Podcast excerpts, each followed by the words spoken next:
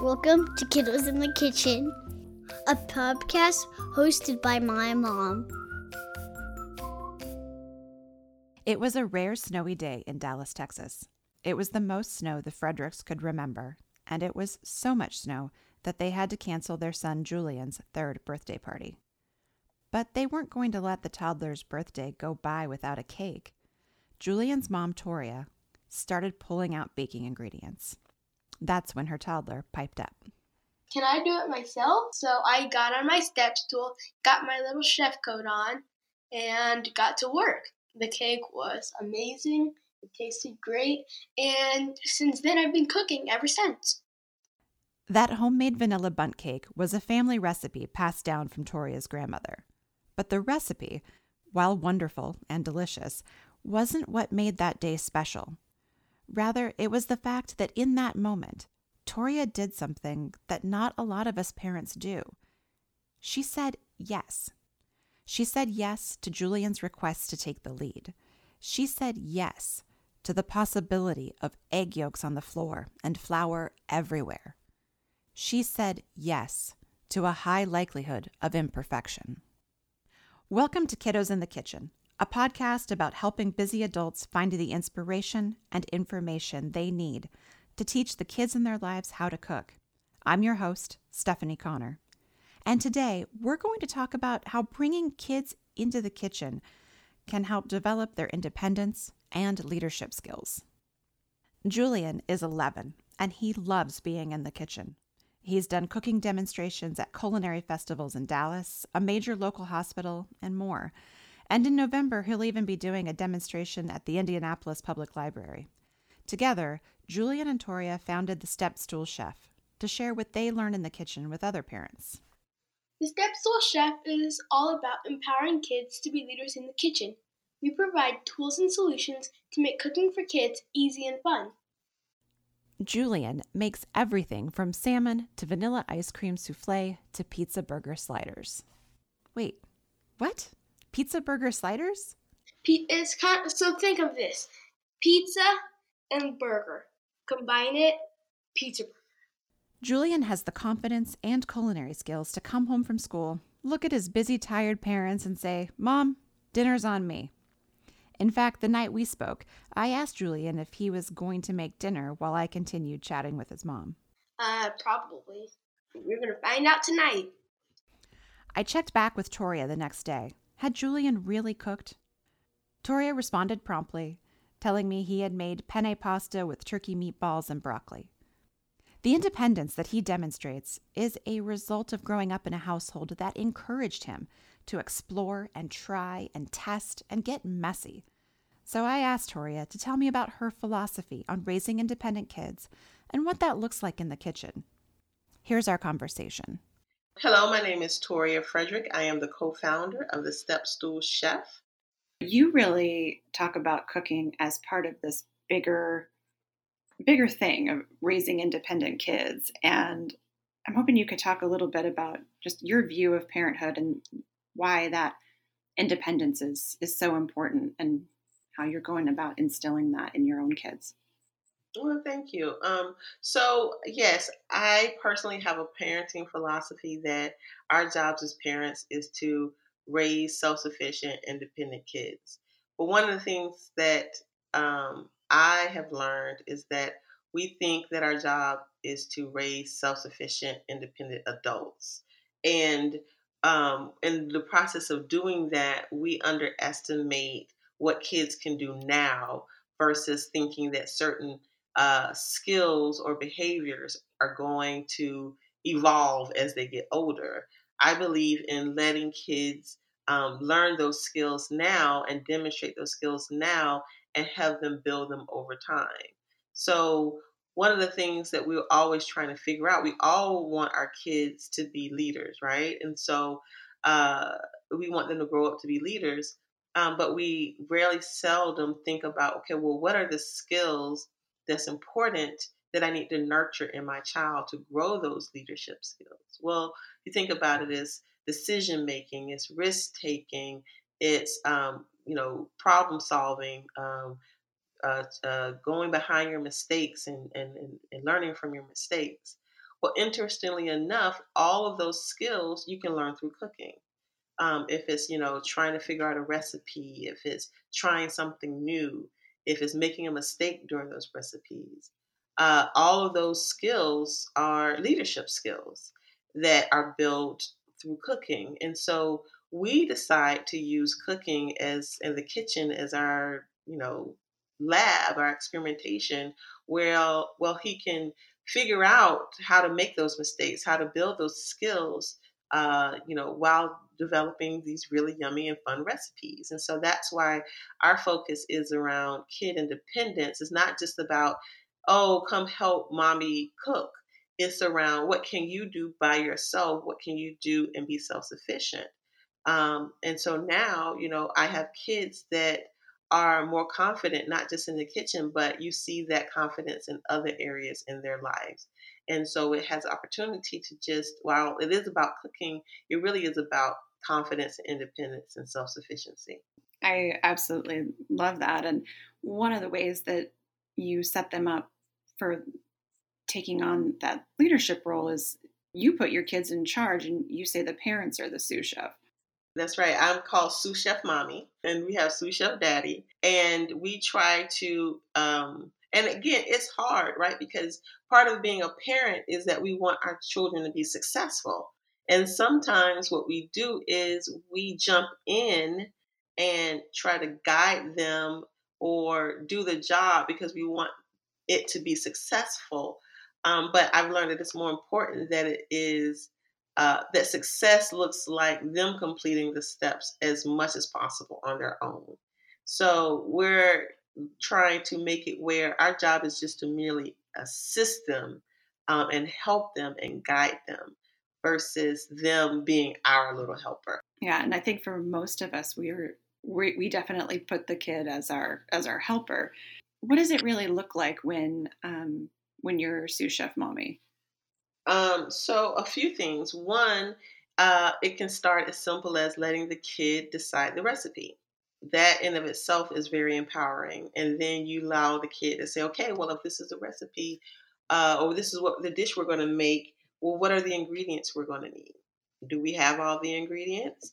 Oh, we don't have the ingredients. Well, what do we need to do? So, really helping them understand the decision making process and the problem solving process of what it takes to make a recipe. It can be as simple as that. And those are things we take for granted, right? We take for granted, oh, I got to cook dinner. Let me look in the refrigerator and see what I have. Oh, I need to go to the grocery store to buy this thing. Those are quick decisions and quick uh, thinking um, part, you know, quick kind of decision makings that we make during the cooking process that we take for granted, which is actual an actual learning opportunity for your child. So it can start as simple as letting them decide what to cook, making sure that they understand if they have all the ingredients. Um, if they don't have all of the ingredients, is there an alternative that they could use? So that's another thing that we'll, we'll do is um, if we don't have certain ingredients, we'll figure out, okay, well, what are the substitutes? You know, if we're baking something and we don't have oil, we found that applesauce is a great substitute, you know, and healthier substitute. So those are the types of things that allows for us to have him and and and, and all our our, our, our um, customers be more aware around the small things that can happen to help um, make the cooking experience more independent. And then when it comes to cooking the recipe, it is you know finding the recipe that they can do most of the steps on their own. And you can find a lot of those types of recipes on our website um, with you know what we found is what we call high prep low heat type of recipes. So things that require a lot of preparation a lot of cooking mixing um, you know type of things that you can do on a countertop and then require you know less time over a stove or less time um, over heat or, or exposure to heat. And those are the types of recipes that we find to be most helpful in letting kids do it by themselves. And then the last but not least is getting out of the way, like letting them do it. Because sometimes what we find is that, you know, they're not going to do it the way we do it. It's going to be slower. It's going to be, oh my gosh, it's going to be a lot slower, right? It's not going to be as efficient. It may not look as good. but they're the ones that's doing it, you know? And so we want them to be successful as we consider success to be, but success is letting them complete it from beginning to end. Julian's now 11. You started uh, with him being head chef around his third birthday. So, I mean, that's eight years of, of cooking and, and being the head chef in the in the kitchen. So, what kinds of changes have you seen in him? I mean, obviously he's grown from a toddler to a boy in this time, but what kinds of things do you notice in him that you think uh, tie back into this um, independence and leadership in the kitchen? Sure. And actually, it's something I've seen in both of my kids. So, um, you know, as Julian mentioned, his little sister is called um, The Step Stool Chef in Training. And so she has her favorite recipes that she can do on her own. And at first, I would, and I, I say that because at first I was wondering if some of those changes were due to just, you know, that child's mm-hmm. personality. Um, but now that I've witnessed it, not only with Julian, but also with Jasmine, I really do believe that a lot of what we've been kind of building up is uh, uh, is being seen in different ways. So, for example, well, one, like I said, they're a lot more independent and confident when it comes to cooking. Um, there have been plenty of times where um, I've come into the kitchen and they already started their breakfast. And, uh, or even my daughter, you know, just this afternoon, she, you know, decided to make her own turkey and cheese wrap. Um, very simple, you know, didn't require a lot of cooking, but it was the fact that she just didn't feel any need to rely on me for her own, you know, immediate need at that particular moment.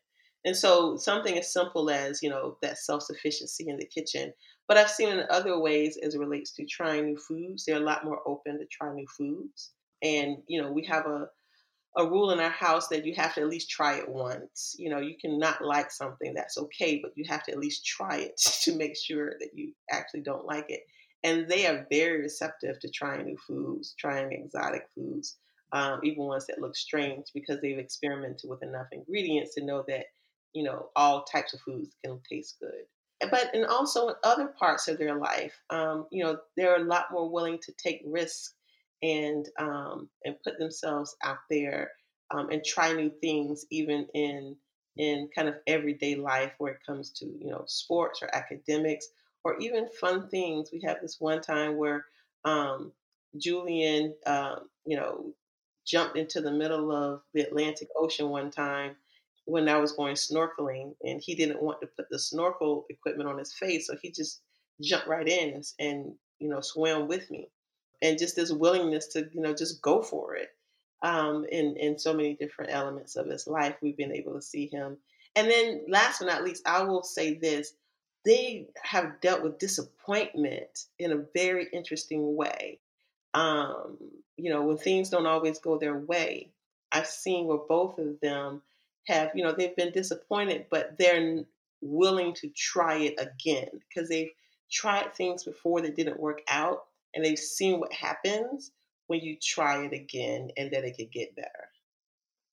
Um, well, what advice do you have um, to help parents relax? Because for a lot of us, um, especially us, you know, type A folks, um, the the idea of handing control in the kitchen or anywhere over to our kids is might feel overwhelming or scary. Um, uh, maybe even unsafe.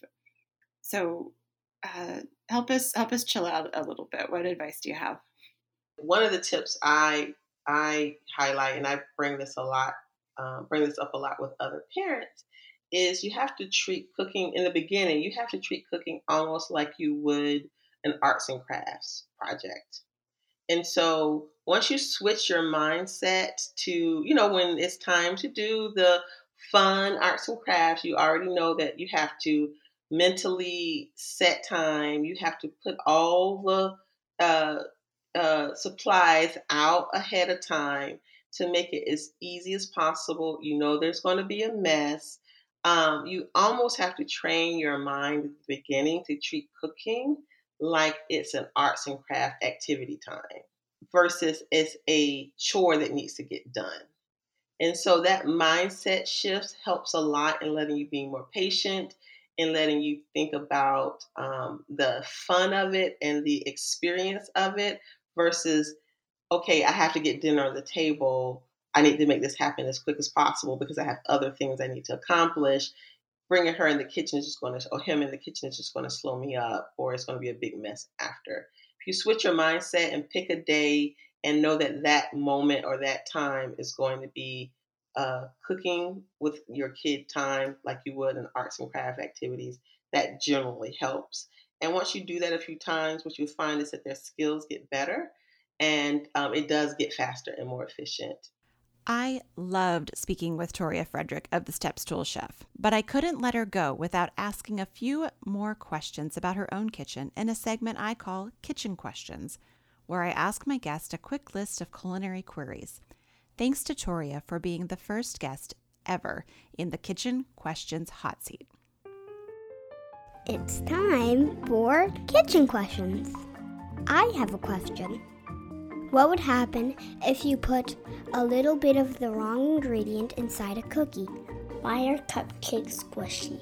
How often do you burn things on accident? Do you like cake? What is the difference between baking and roasting? What is your favorite recipe? All right, Toria, let's get started. What is one ingredient in your kitchen that you always have on hand? Cinnamon, What is your go to easy weeknight meal? spaghetti, What dish or dessert are you famous for at home? homemade lasagna. So, do you clean up as you go or do you wait until you're done? We clean up as we go. We, in fact, we mm-hmm. have a saying: ABC, always be cleaning. Coconut oil or avocado oil? Coconut oil, Arugula or spinach? spinach, Peanut butter, crunchy or creamy? creamy, Cast iron or non-stick skillets? cast iron. And there you have it, our first ever kitchen question segment with Toria Frederick from the Stepstool Chef. Thank you again to Toria and Julian of the Stepstool Chef for being my first guests on Kiddos in the Kitchen. You can check them out on social media. They're on Facebook, Pinterest, Twitter, YouTube, and Instagram. They're at Stepstool Chef. Then head over to their website at stepstoolchef.com, where you can find tons of great recipes and resources, including a free ebook on 10 tips to make cooking with kids easier. It's wonderful. And they've also started doing cooking kits for kids, which have everything your little chef needs to make their own meals. You get the main ingredients for the recipe, as well as fun, kid friendly cooking supplies, plus a recipe card with step by step photo instructions. Our next guest is a professional baker, cake decorator, and instructor in Gilbert, Arizona, a suburb of Phoenix.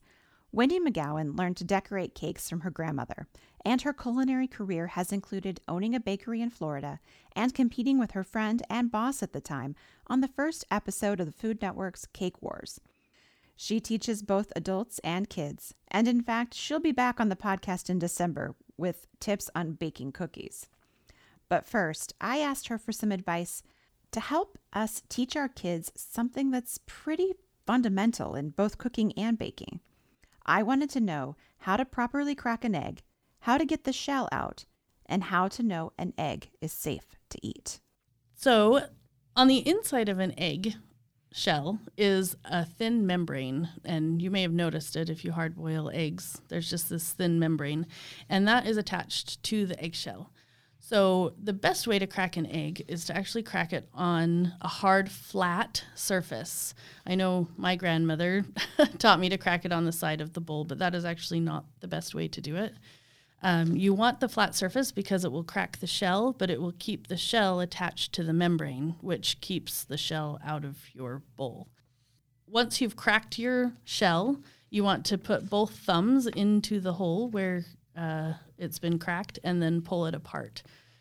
Uh, cracking it onto the side of your bowl will break the eggshell away from the membrane, but then you're also right next to your bowl, so your shells have the perfect opportunity to slide right into your bowl with your egg.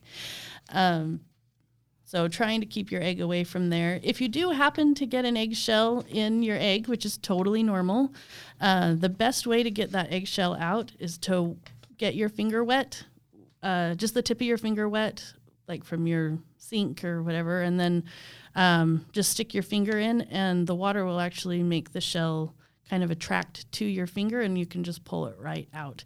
So you don't have to fish around for that shell anymore. My mind is blown. I can see your face. I'm good. Four decades on this planet, and I have not known how to properly remove my eggshell from my bowl. Um, also, the things you want to watch out for. Um, well, the one t- other technique I would offer is to crack each egg into a separate bowl, one at a time, to make sure that you're looking at each egg. Um, not very often, but once in a while you can get a bad egg. And if you're cracking your eggs right into your recipe, whatever that recipe is, you can end up messing up and wasting all of that time and the ingredients. Uh, what to look for is, um, well, what you can see when you crack an egg, I guess, is a cloudy egg. And a lot of times I've heard people say, is that okay? And it actually is great. You a cloudy egg white means that it's extremely fresh and uh, brand new. So um, you can have the clear egg white as well. It just means it's not quite as fresh, but still totally fine. And that's what most of us see most of the time if we buy our eggs from grocery stores. Um, the yolk can be dark to light, and that's totally fine. That just it uh, changes based on what the chicken actually ate before. Um, sometimes you'll see blood in an egg, which is really off-putting. Yeah. Um, but it's still safe to eat. You don't Nope, have to though. I, I won't judge. not doing that. um, once in a while, you'll see they call uh, egg people call them meat spots. Oh, that Um, doesn't help. no. That doesn't help They're like little that. funny brown spots, and I actually found an egg like that the other day. Yeah, it's not pleasant, but it is safe to eat. So if you not looking or your kid's doing it and all of a sudden you see, you know, you have four eggs in a bowl and one of them was bloody, you can still eat it if you can handle it. uh, the thing you want to look out for is pink or, I mean, black or green spots or a pink or iridescent looking egg. Any of those are um, bacterial contamination and you want to steer clear and not eat those. So. Easy. I can definitely Yeah. steer clear of that. Any egg that looks slightly funny, I'm like, no thanks.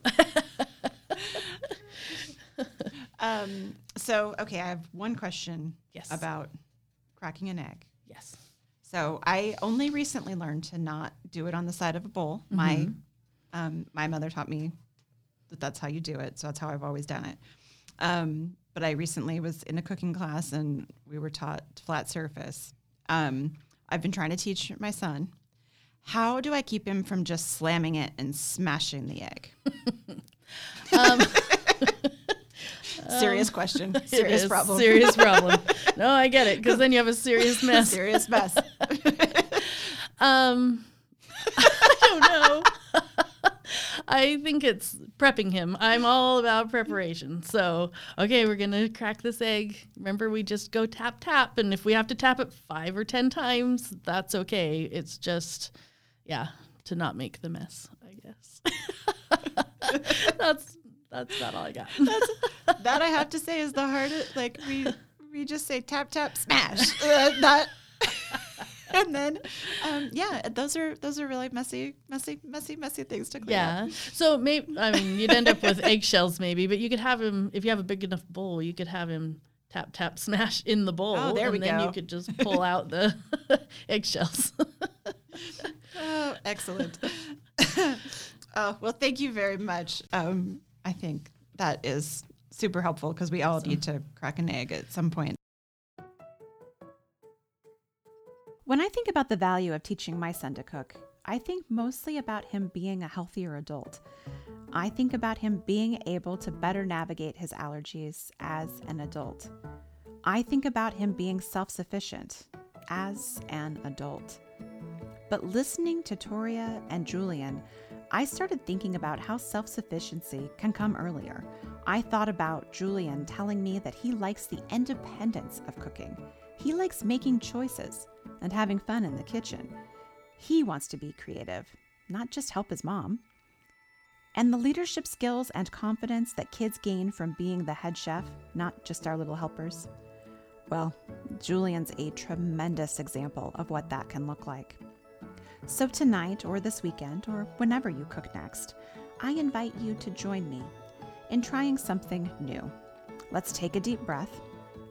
Then, let's turn over the head chef duties to our kiddos and see what they can do. Here's to building their confidence and raising independent kids.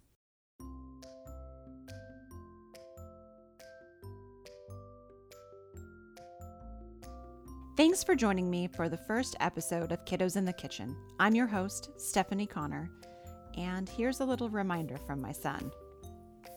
If you like my mom's podcast as much as I do, you can subscribe on Apple Podcasts, Google Play, Stitcher, Spotify, wherever you get your podcasts. That's right, Connor. You can also view the show notes, subscribe to our newsletter, and check out all of our other content at kiddosinthekitchen.com. We're Kiddos Cook on Facebook, Instagram, and Twitter. And I'll be back next month with another fresh episode. Until then, I encourage you to get your kiddos in the kitchen.